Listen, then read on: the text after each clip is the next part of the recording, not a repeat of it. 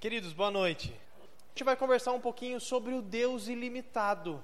E eu queria falar com vocês um pouquinho da relação de uma igreja com um Deus ilimitado. Porque qual que é o plano de vocês para os próximos 50 anos?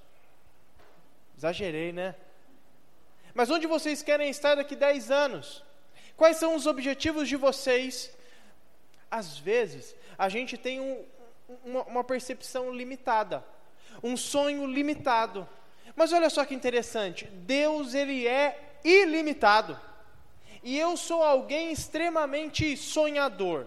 A minha igreja ouve um pastor sonhador todos os dias, e eu não me contento com pouco, e o meu desejo aqui nessa noite é que você também não se contente. Porque vocês são pequenos, porque vocês são fracos, porque vocês são pecadores e porque vocês são incompetentes de continuarem sendo igreja. Mas o Deus de vocês é ilimitado e fantástico. Por isso a gente não pode colocar Deus dentro de uma bolha. Porque Deus ele não cabe dentro dos nossos estereótipos, Deus não cabe dentro da nossa caixinha, Deus não cabe dentro da nossa teologia, Deus não é entendível, Deus ele é inescrutável, segundo o próprio Romanos. Não dá para entender Deus. E hoje eu queria conversar um pouquinho com vocês sobre culto, porque o que, que a gente está fazendo aqui?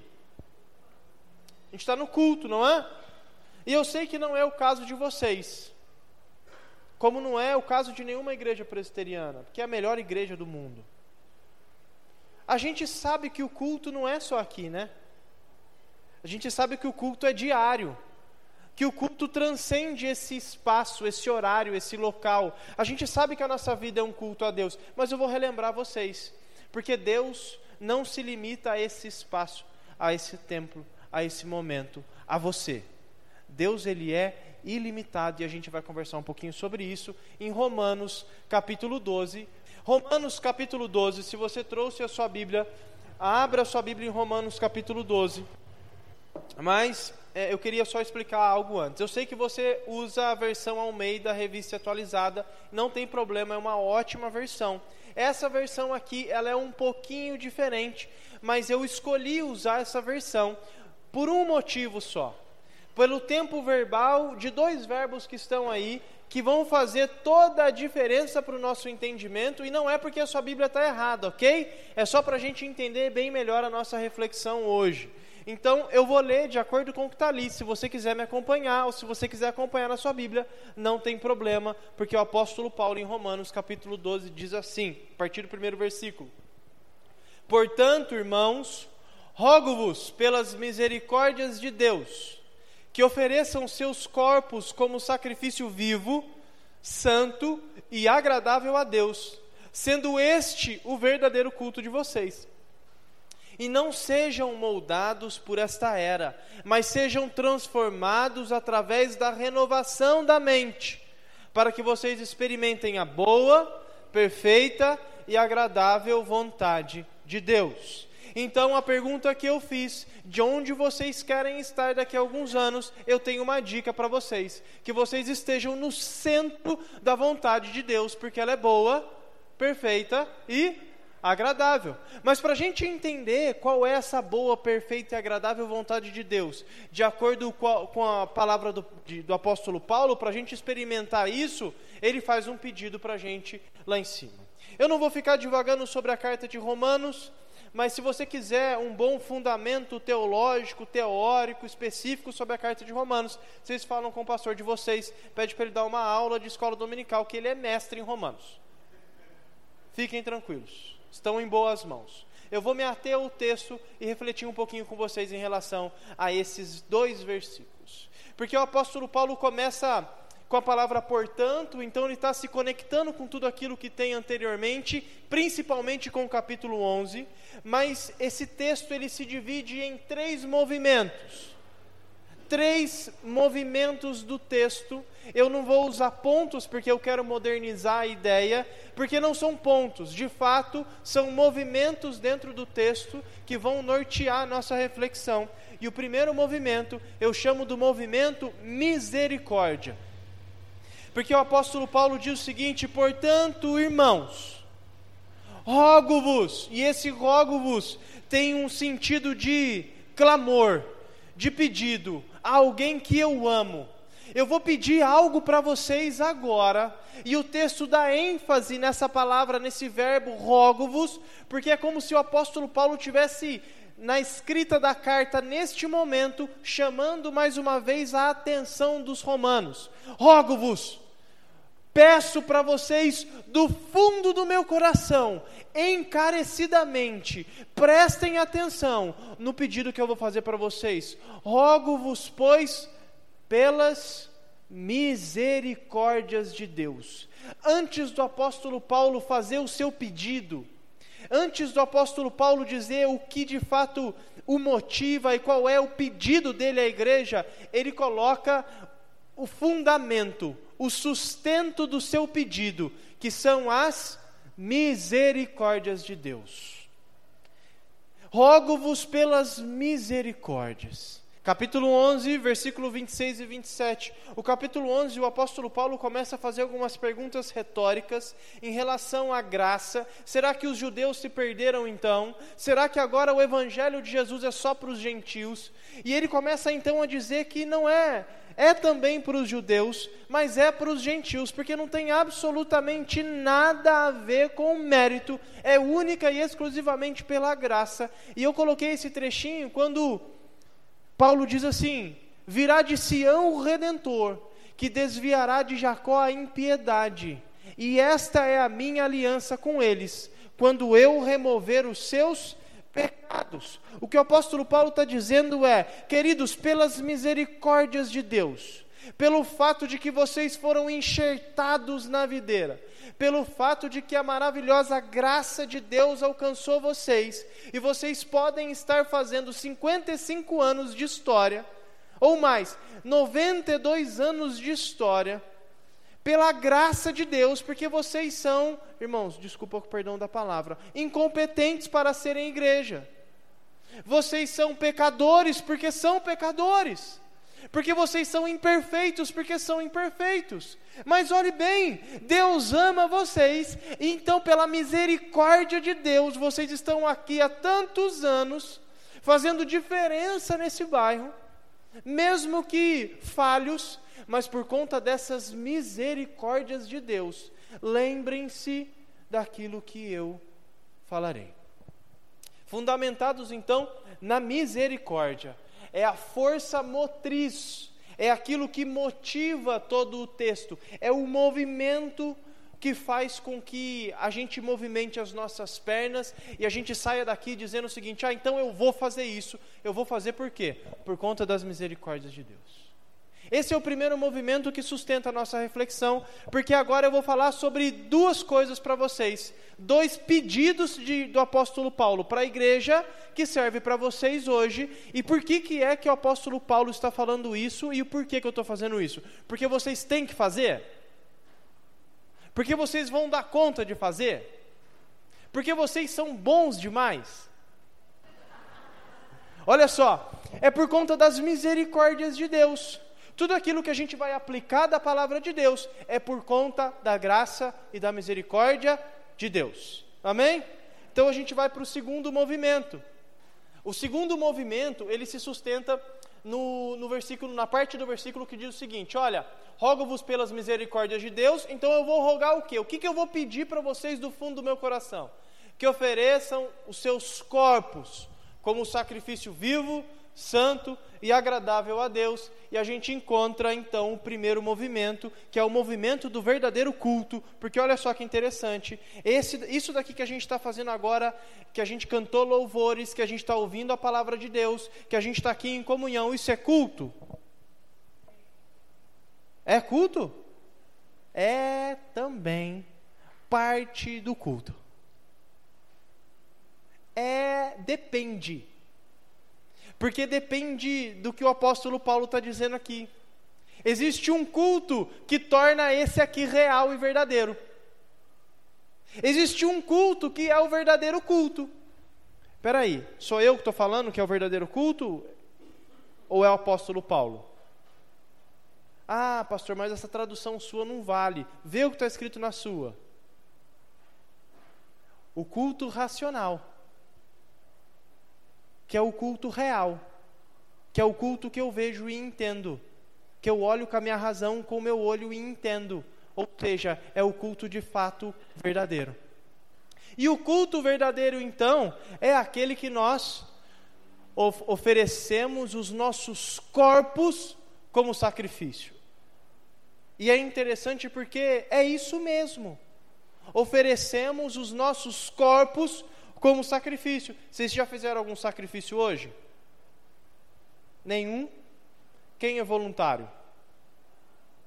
Porque para a gente entender esse sacrifício, a gente precisa olhar primeiro para o Antigo Testamento. Porque vocês, como bons conhecedores da Bíblia, no Antigo Testamento tinha vários sacrifícios, não tinha? Não tinha um templo que eles matavam os animais. Não tem uns livros no comecinho da Bíblia com um monte de coisa que a gente não entende, dizendo como é que tem que matar, como que é a faquinha, como que é o material, aquelas coisas que vocês nunca leram? Tem, né? Aqueles livros que a hora que falam do programa para ler a Bíblia inteira, a gente pula. Na verdade, a gente deixa de crédito, porque a gente fala o seguinte: bom, esses daqui eu não vou ler mesmo, eu vou adiantando. Não façam isso, leia. Mas olha só, naquele tempo tinha um sacrifício, mas era um sacrifício morto. Ele ia vivo até o templo, e aí, a hora que chegava na mesa do templo de sacrifício, o sacerdote pegava o punhal e matava o animal. No Antigo Testamento, o culto deles no templo era um sacrifício morto e não vivo. Mas agora o apóstolo Paulo vai falar que o verdadeiro culto não é de sacrifícios mortos, ou seja, conselho da igreja presbiteriana de Hortolândia, não precisa matar ninguém. Se eu frustrei o plano de vocês, se vocês já estavam mirando alguém, não precisa. Use outro versículo. Mas o sacrifício agora ele é vivo, e é por isso que o sacrifício ele tem a ver com o corpo. E é exatamente por isso que ele pode ser santo e agradável, porque tem a ver com vida. O culto que vocês prestam aqui hoje só tem significado, só tem sentido como você tem cultuado a Deus de segunda a sábado. Este culto aqui só faz sentido para Deus, só é agradável a Deus como comunidade local, dependendo de como você tem cultuado a Deus de segunda a segunda. Porque o culto transcende esse espaço. Porque Deus ele não se limita a, a receber o seu culto aqui durante uma hora e meia, uma hora. Deus não quer parte da sua vida, Ele quer você como um todo, inteiro. Então, o culto agradável a Deus é um culto de gente viva. Ele quer influenciar a sua mente, o seu raciocínio, a sua perna, a sua agenda, os seus planos, todos os dias da semana.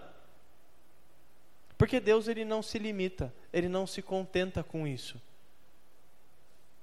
Ele quer a integralidade do nosso ser.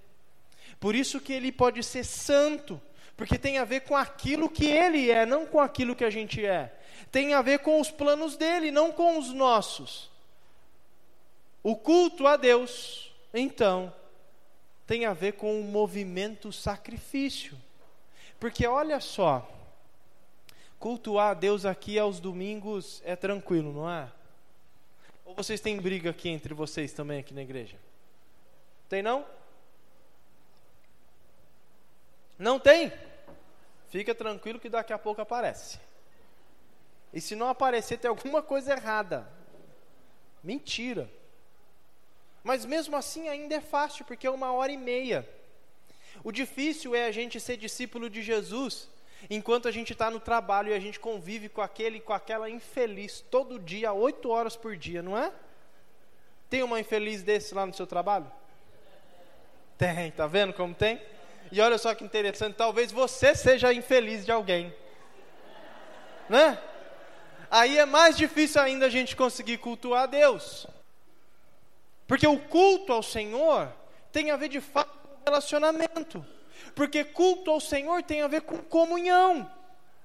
Porque o texto diz algo interessante. Ele não fala o seguinte: entregue o seu corpo, mas entregue os vossos corpos. E existe algo comunitário aqui fantástico e uma implicação que a gente precisa ter em mente. Primeira implicação: se é o vosso corpo, tem a ver com a ideia do apóstolo Paulo de que nós somos o corpo de Cristo. Ou seja, tudo aquilo que a gente faz, a gente faz comunitariamente. Quem preparou o culto aqui? Quem está participando do culto aqui? Todos nós. Mas e quando você vai para o seu trabalho amanhã, para a faculdade, para a escola, quem que está cultuando a Deus lá junto com você? Todo mundo. E esse é, essa é uma das implicações mais interessantes, que é a questão da comunhão. Isso é fantástico. Porque você precisa entender que você faz parte de algo extremamente maior do que você. Então, quando você está lá fora e você está testemunhando do Senhor, cultuando ao Senhor dia a dia, todo mundo aqui cultua junto com você. As implicações são também para a nossa comunidade local e para todo o reino de Deus espalhado sobre a face da terra. Agora, quando você está vivendo uma vida mentirosa, gnóstica, onde você aqui põe a sua roupa bonita, passa a sua camisa, passa o seu perfume que você comprou na Black Friday do ano passado, e vem aqui para todo mundo ver que você está bonitinho e cheiroso, você faz uma de, um de santarrão, uma de santinha, mas no, de segunda a sexta você vive uma vida totalmente contrária. Sabe o que, que isso quer dizer? Que você não está. É, isso não traz implicação só para a sua vida, para a sua espiritualidade. Traz implicação para todos nós que, que aqui estamos para toda a comunidade.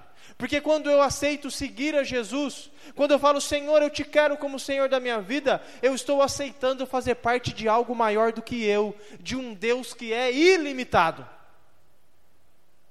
Note bem, você já viu aquelas igrejas, irmãos? Quantas vezes a gente já ouviu de pessoas falando, imagina, isso aí é crente. Sabe o que acontece? Eu conheço, eu conheço empresários que tratam crente. Antigamente, o crente era valorizado. Eu não vou nem falar de pastor, irmãos. Quando eu vou na, no banco, se eu tiver com, com uma identificação, reverendo Guilherme, eles me barram na porta, não deixa nem eu entrar. A gente ri, mas é verdade. Daniel está aqui, eu não estou mentindo. Por quê? Porque pessoas vivem uma cristandade, um cristianismo individualizado e esquece que faz parte de algo que é eterno e gigantesco, de um Deus que é ilimitado. Então, quando você sair por essas portas, cultue a Deus com toda a tua força. Porque isso traz implicação para todo mundo que está aqui. Porque você não é crente sozinho. Porque essa igreja tem que fazer 155 anos sendo reconhecida aí para fora de um povo que ama a Deus de fato. Não que é santarrão, que não peca, que não faz nada de errado. Pelo contrário. Mas que vive uma vida moldada pelo Espírito, que é caracterizada não pela roupa bonita e pelo perfume tchuanchu, mas por amar o próximo. Por amar a Deus acima de todas as coisas e o próximo como a ti mesmo. Simples assim. O segundo movimento, então, uh, tem a ver com a continuação do trecho ou do texto que lemos, e aqui tem os verbos que me motivaram a usar essa tradução. Que é quando o texto diz o seguinte: é o segundo pedido. Ofereçam os vossos corpos em sacrifício e não sejam moldados por esta era, mas sejam transformados através da renovação da mente. Na sua Bíblia provavelmente está assim: e não se amoldem por esta era, e transformai-vos pela renovação da vossa mente. Vou explicar qual que é a grande diferença. A grande diferença é o tempo verbal. O tempo não, na verdade é a pessoa. Porque aqui a gente está no modo passivo. O que, que é passivo? Você é transformado ou você é renovado você não se transforma e você não se renova. E o texto, quando a gente dá uma olhadinha na, numa exegese, a gente percebe que aqui Paulo mostra uma igreja passiva. Não sejam moldados pelo mundo, mas transformem-se pela renovação da mente de vocês. Uma coisa, primeiro, ou nós nos amoldamos ao mundo, ou nós somos moldados pelo mundo, ou nós temos a nossa mente transformada. Não dá para ficar no meio do caminho. Ou nós somos uma comunidade local que tem a sua mente transformada pelo Evangelho, ou nós somos amoldados pelo mundo. Não tem saída. E não é algo que nós nos esforçamos. Nós somos passivos nessa história. Só Deus pode fazer isso. Então, esse movimento eu chamo do movimento upgrade. O que, que é isso? É um movimento no qual há uma atualização no nosso sistema pessoal e comunitário. Um upgrade que não dá para você voltar atrás. Eu estou com um problema no meu computador, que eu fiz uma atualização de sistema e ele parou de funcionar todos os meus programas. Vários programas meus pararam de funcionar. Se tem algum técnico de informática, me procure depois do culto. Porque eu não consigo fazer e eu não consigo tirar aquela atualização do sistema. Ele fica lá, atualizou, não sai mais, não dá para voltar para trás, não chegou atualização nova, eu fico emperrado. Essa atualização que o evangelho que a gente vai ver faz é um upload que vem para nossa mente, acabou, não tem como voltar para trás. E a gente só é atualizado dia a dia. E olha que interessante, não sejam moldados, não sejam encaixotados, não entrem na onda do mundo. Não achem que vocês precisam se adequar à realidade do mundo. Não achem que vocês é, precisam se adequar, dar uma encaixotada ali para alcançar o jovem, ou para alcançar aquele nicho, ou eu vou eu não vou nem falar de pecado na igreja, porque pecado é mal visto. Não, a gente está num mundo tão aberto, 2020, calma. Não se amoldem, não sejam encaixotados ao mundo. Não se adequem a tudo isso. Trazendo isso para a prática, eu quero trazer algumas questões para vocês. Porque a nossa vida e a nossa teologia ela é invadida por alguns movimentos. Tem um movimento que eu chamo do movimento camaleão. Sabe o que é esse movimento camaleão? É aquela igreja que quer ser contemporânea. Palavra bonita, né? Uma igreja contemporânea, Daniel. Você não pode ficar aqui, cara, usar terno e gravata. Que isso? A gente tem que ser contemporâneo. A gente vai falar de pecado? A gente vai falar que homossexualidade é pecado? Imagina, irmãos. Século 21. O que, que a Bíblia fala? Jesus falou alguma coisa contra isso aí? Calma. Relax. A gente se amolda aos padrões do mundo. A gente se mistura tanto porque a gente quer ser tão missional. E eu sou estudante de direito também, eu estou dentro da universidade, oitavo semestre de direito. Irmãos, e o Mackenzie tem um monte de filho de pastor. Depois que eu entrei no Mackenzie e conheci alguns filhos de pastores, o meu joelho começou a calejar mais porque são camaleão. Camaleão. Não dá para você saber quem que é quem. E eu não estou falando aqui do jeito de vestir, do jeito de falar, não é disso que eu estou falando. Eu estou falando de identidade. Tem a sua identidade moldada pelo mundo. Os seus valores são valores mundanos, não evangélicos. Só que o segundo grupo também é um grupo que vai para o outro extremo, que é o grupo ET. Sabe o ET? É porque alguns aqui eu acho que são dessa época que assistiram esse filme ET. Mas quando eu falo para alguns jovens, ninguém assistiu mais esse filme e eu percebo que eu estou ficando velho. Mas o ET, ele era um ET de verdade, um alienígena. Onde ele não se adequa, ele não conversa com as pessoas. E olha só que interessante, lá na faculdade tem uns também. Na minha classe tem um que manda vídeo para mim toda semana tentando me evangelizar. Impressionante. É um ET, não conversa com ninguém. Aí a gente fica aqui também sem olhar para a realidade das pessoas. A gente não vê as perguntas que o mundo está fazendo. A gente fica aqui respondendo coisa que ninguém está perguntando. E a gente fica aqui no nosso clube louvando a Deus, adorando ao Senhor, né? Mestrado, doutorado, pós-graduado em escola dominical. Não tem 92 anos. Eu participei da primeira aula de escola dominical aqui estou aqui até hoje e ainda não entendi que todo esse conhecimento é para que me impulsione para fora, para que eu possa transformar o mundo com o Evangelho de Jesus. Eu fico aqui me enchendo de Bíblia, conheço todos os versículos, é, domino toda a Bíblia, já li até Levíticos, mas não entendi nada. O ET que não se comunica. E existem várias igrejas que se amoldaram a essa realidade que também não é evangélica tem a ver com uma teologia do mundo, se é que a gente pode dizer isso. E por fim, tem a pessoalzinha do Jesus School.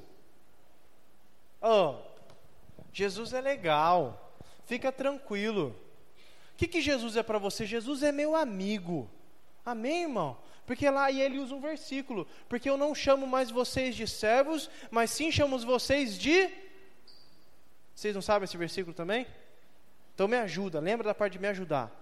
Não chamo vocês mais de servo, mas chamo vocês de amigos. Só que eles esquecem do resto do versículo: se obedecerem aos meus mandamentos.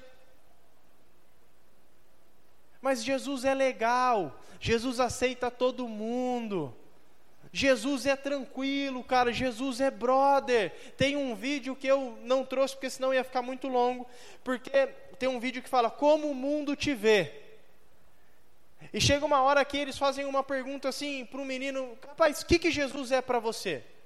O menino olha para a moça, a entrevista e fala o seguinte: Viu, é, eu fumo maconha. E Jesus para mim, cara, é que nem maconha. Ele me deixa tranquilo. Eu fico sossegado. Porque para muita gente, Jesus é igual maconha. Você sabia disso? Que tem gente que acha que Jesus é igual maconha? Tem. Porque Jesus é legal. Jesus é contemporâneo. Jesus é cool. De fato, Jesus é legal. De fato, Jesus tem uma mensagem contemporânea. Mas Jesus é transformador. Ele não aponta o pecado, ele nos livra do pecado. Ele nos impulsiona a uma vida diferente. Ele faz na nossa mente o upgrade. Por isso que o segundo movimento dentro desse movimento upgrade é mas sejam transformados. A palavrinha aqui é metamorfose, por isso que eu coloquei essa borboleta. Porque a lagarta não é absolutamente nada além de uma lagarta. Para que, que serve a lagarta? Para nada. Para nada. Para ficar lá, come a plantinha, desce. Eu nunca vi ninguém ficar tirando foto de lagarta. Museu de lagarta. Não tem. Mas de borboleta tem borboletário. Não tem? Que é a coisa mais linda. Tem foto de borboleta, laranja, amarelo, azul, tudo quanto é cor.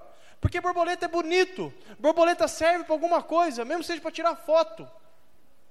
Lagarta não. E o texto vai falar sobre metamorfose, sobre transformação, porque ele vai falar: não se amolde ao mundo, não deixe o mundo moldar vocês, mas sejam transformados. Façam um upgrade na mente e deixem de ser lagarta, lagartos e sejam borboletas. Sejam pessoas transformadas que passam ao longo da história uma transformação. E o mais legal, a lagartinha, ela sobe na árvore, ela vira de ponta cabeça. E o que, que ela faz para virar borboleta? Hã? Faz o casulo. Beleza. E aí o que mais que ela faz? Tem algum biólogo aqui? Nenhum? Então eu vou ensinar para vocês aqui o negócio. Ela não faz nada. Ela fica lá. Deus faz tudo. Sabe o que isso quer dizer? Que esse upgrade que eu estou falando aqui, sabe o que você tem que fazer para conquistar ele? Você tem que dar um passo de fé, irmão. Nada. Nada. É Deus que faz. Upgrade. Você não tem o que fazer.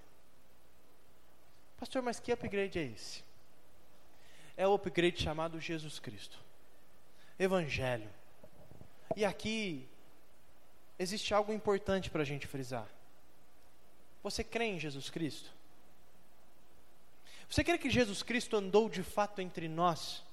Caminhou em santidade, revelou-nos o verdadeiro Pai, foi até a cruz do Calvário, teve suas mãos perfuradas, teve seu lado perfurado, morreu naquela cruz maldita, machucado, zombado com uma coroa de espinhos, por amor a você. Sabe por que, que ele fez isso? Não é porque você é bonzinho, não é porque você é bom, não é porque ele queria que vocês comemorassem 55 anos de igreja, mas é porque ele escolheu você, porque você era o pior, o menor, o mais esquisitinho, aquele que não tinha competência de ser nada, a não ser uma lagarta que não servia para nada, e transformou você numa borboleta, para transformar o mundo com o Evangelho de Jesus. Então não se contentem com pouco, essa cidade tem que estar rendida a Jesus Cristo, e eu creio nisso. Eu acordo cedo todos os dias, eu vou para uma faculdade, eu olho uma geração de jovens perdidos e eu acredito que isso pode mudar. Eu não acredito que a transformação do nosso país vem do governo, seja ele qual for. Eu acredito que uma igreja envolvida com o reino de Deus transforma a realidade do pobre. Eu acredito que uma igreja que ama o seu próximo como a ti mesmo transforma a realidade de jovens carentes, de crianças passando fome. Eu creio em Jesus Cristo que muda a história do mundo. O upgrade, o Evangelho, o Jesus Cristo que morreu, não é para você ficar dentro do ônibus da salvação, irmão, que está esperando o motorista voltar para te levar para o céu. O céu nos foi dado por herança. O apóstolo Paulo em Colossenses diz: Vós que já ressuscitais com Cristo, vocês são ressuscitados, vocês não são mais lagartas. Para de viver como um lagarto e muda o mundo com o Evangelho de Jesus. Sai por essas portas, acreditando na palavra de Deus que diz que o Evangelho é o poder de Deus poder de Deus para a salvação de todo aquele que crê. Não se amoldem pelo mundo, mas sejam moldados, transformados pela palavra de Deus, pelo Evangelho de Jesus Cristo. Opa. Esse vídeo ele é muito interessante e não funcionou, mas não tem problema. Tem alguém aqui que é daltônico? O daltônico ele não enxerga cores ele enxerga cinza, azul escuro, ou uma cor ou outra, mas ele não enxerga. E há uns anos atrás inventaram um óculos que ele alinha, ele faz com que você que não enxergava cores passe então a enxergar. E nesse vídeo mostrava algumas pessoas que nunca viram cores colocarem o óculos e serem impactados pelo, pela infinidade de cores que existem. Um pai olhando e falando o seguinte: Olha o desenho que os meus filhos faziam. Eu nunca imaginava que existiam tanta cor assim. Eu via eles indo até o giz, pegando vários giz, mas quando olhava era tudo cinza, preto e branco. Não fazia sentido. Uma outra moça olha o pôr do sol, começa a chorar e diz o seguinte: Olha, vocês veem isso todo dia? Eu nunca vi. Sempre foi cinza. E o upgrade que eu falo aqui do Evangelho, queridos, é quando a nossa mente é transformada ao ponto de um mundo e uma vida cinza preto e branco, se tornar num, numa aquarela, onde eu vejo oportunidade em absolutamente tudo onde a nossa vida, o nosso trabalho, que era chato, cansado, ruim, não aguento mais, aquele monte de gente que eu não gosto, que eu já estou aqui há 30 anos, não recebo aumento, meu Deus do céu, vou aposentar aqui. A gente vê então um mar de oportunidades, uma aquarela de oportunidades, onde pessoas podem ser impactadas pelo Evangelho, pessoas podem ser moldadas pelo teu, pelo teu testemunho, pessoas podem ser impactadas pelo Jesus que é o Senhor da tua vida. A faculdade que você fez e não sabe por que, que você fez, porque você não gosta daquilo. Vai ser para você uma ferramenta para o reino de Deus. O seu casamento que você estava desistindo, o seu filho que você não via esperança, a vida que estava uma desgraça, agora passa a ser uma vida cheia de cores e oportunidades, e só o Evangelho de Jesus pode dar para nós esse upgrade. E se você não está vendo o mundo desse jeito, é hora de dobrar o joelho e falar: Senhor, eu quero te conhecer. Senhor, eu quero ter esse upgrade na minha vida. Porque o Evangelho de Jesus só faz sentido a partir desse upgrade. Só a partir daí. E por fim, o último ponto, é o último movimento, é o movimento vontade de Deus. Porque o texto termina: Bom, se vocês me ouvirem, fundamentados na misericórdia, se vocês se esforçarem para serem sacrifícios vivos, cultuarem a Deus de segunda a segunda, não se amoldando aos padrões desse mundo, mas na perspectiva do Evangelho, vendo o mundo colorido e anunciando o Evangelho por onde passarem, sendo aquilo que eu falei, sal da terra e luz do mundo. Olhem para o mundo, sejam o fermento que leveda toda a massa, daí então vocês experimentarão qual é a boa, perfeita e agradável vontade de Deus. E aí, o meu controlezinho já adiantou, mas esse é o problema. Às vezes a gente acha que a vontade de Deus ela é azeda, que é ruim, porque até as nossas orações são que nem a de Jesus. Nossa, mas a oração de Jesus não foi boa? Foi boa, irmão, calma. Senhor, me ajuda, eu precisava tanto disso. Ou se não, coisa séria, Senhor, cura, ajuda, levanta, restaura. Mas, seja feita a tua, legal é a minha. Mas se a minha não tiver de acordo com a tua vontade, faz a tua mesmo. Como se a dele fosse a ruim, a azeda e a nossa fosse a boa. Mas na verdade é o contrário. A vontade de Deus é que é boa, perfeita e agradável. Você acha que a tua é boa. Mas às vezes a gente tem esse, essa ideia. O jovem ora, Senhor, eu gosto tanto daquele rapaz. Ele tem olhado para mim diferente. Quero tanto namorar com ele. Mas seja feita a tua vontade. Faz não, faz como se Deus acreditasse naquilo que a gente falasse. Mas a ideia da vontade de Deus aqui é muito clara. A vontade de Deus para nós é boa, perfeita e agradável. E eu resumo, porque qual que é a vontade de Deus? Porque aí a gente confunde, a gente acha que a vontade de Deus para mim é uma, para você é outra, para mim é que eu seja feliz, para você é que você seja infeliz, para mim é que, é que eu seja rico, para você é que eu seja pobre. Estou falando aqui toda a parte boa para mim, tá? Mas a gente acha que a vontade de Deus ela é individual, mas a vontade de Deus ela é igual para todo mundo. Para todo mundo. Você não pode usar esse versículo bíblico aqui para falar, ah, não é da vontade de Deus para a sua vida. Não, calma. Vontade de Deus é igual para todo mundo. E qual que é a vontade de Deus para nós? Porque parece que a gente tem que cavucar, a vontade de Deus é algo escondido, a gente tem que procurar, é difícil de achar. Mas a vontade de Deus é clara. E eu resumi em três palavras para a gente encerrar devoção, comunhão e compaixão, para você não esquecer. Devoção, comunhão e compaixão. Devoção, amar Deus acima de todas as coisas.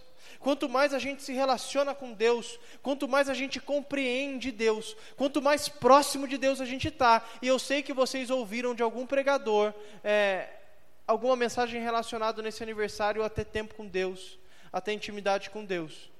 Devoção, relacione-se com Deus. Só que quanto mais próximo de Deus a gente está, aí vem a parte que é meio azeda da vontade de Deus, e eu compactuo com essa visão. É meio azedo mesmo.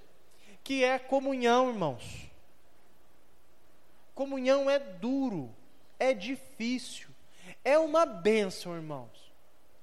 Mas quando o negócio tá bom, Deus manda uns trabalhos para a gente aí que é duro de aguentar, umas pessoas difíceis de amar. E se não está sendo assim, tem alguma coisa de errado. A gente está recebendo só gente boa. Não é possível que aqui vocês só vão receber gente boa. Não é possível. Tem gente rindo aqui, eu não vou falar nada. Olha só. Comunhão.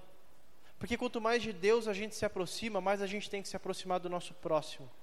João diz que como a gente pode amar Deus que a gente não vê, se a gente não ama aquele que está próximo da gente. Desenvolver o nosso relacionamento comunitário, mas tem também a compaixão. Porque até o segundo ponto ainda é legal, mas se não for com paixão, vira clube. E aqui talvez eu toque na ferida. Na ferida não, né, mas no desafio. Porque a compaixão tem a ver com esse mundo que está aí. A compaixão está com esse povo que não está aqui hoje, porque está aí no carnaval. Não tem nada contra o carnaval, tá? Mas que está aí numa loucura no carnaval, queridos.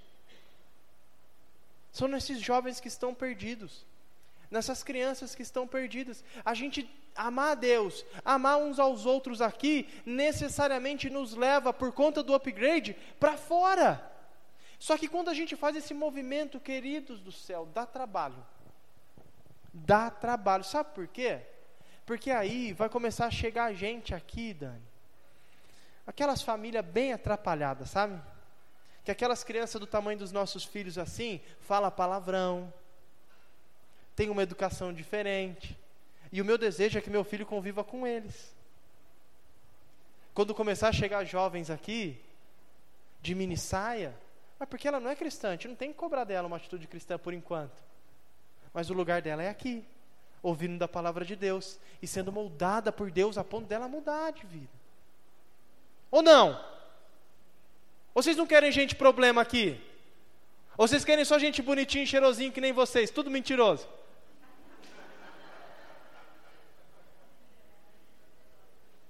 Porque eu quero Hortolândia rendida a Jesus Cristo. E Hortolândia está cheio de gente que precisa de você. Ouvir da tua boca o Evangelho de Jesus. Sentir de você o abraço da igreja. Do seu culto, do seu testemunho aí fora. Por isso, não sejam moldados por este mundo. Mas transformem-se pelo Evangelho de Jesus Cristo. E ganhem essa cidade. Não essa cidade. Sou meio maluco. Ganhe o mundo para Jesus Cristo. Porque nosso Deus é ilimitado. Amém? Feche seus olhos, eu quero orar com vocês. Senhor, eu te agradeço pelo privilégio de estar aqui. Eu te agradeço por essa comunidade que tem sido usada pelo Senhor por tantos anos de forma relevante, de forma fiel, e que assim o Senhor continue mantendo essa comunidade local, fiel ao Senhor. Se há alguém aqui, se há alguém que vai nos ouvir pela internet, que ainda não teve esse upgrade, que ainda não entendeu a cruz de Jesus Cristo, que transforma a nossa vida, que nos aceita como pecadores, nos acolhe como pecadores por amor e nos transforma. Que, Senhor, o Senhor coloque os óculos do teu evangelho e que tudo aquilo que era cinza, preto e branco, onde não havia esperança, o Senhor traga uma aquarela de cores, vida e esperança. Obrigado em nome de Jesus e para a glória de Jesus. Amém.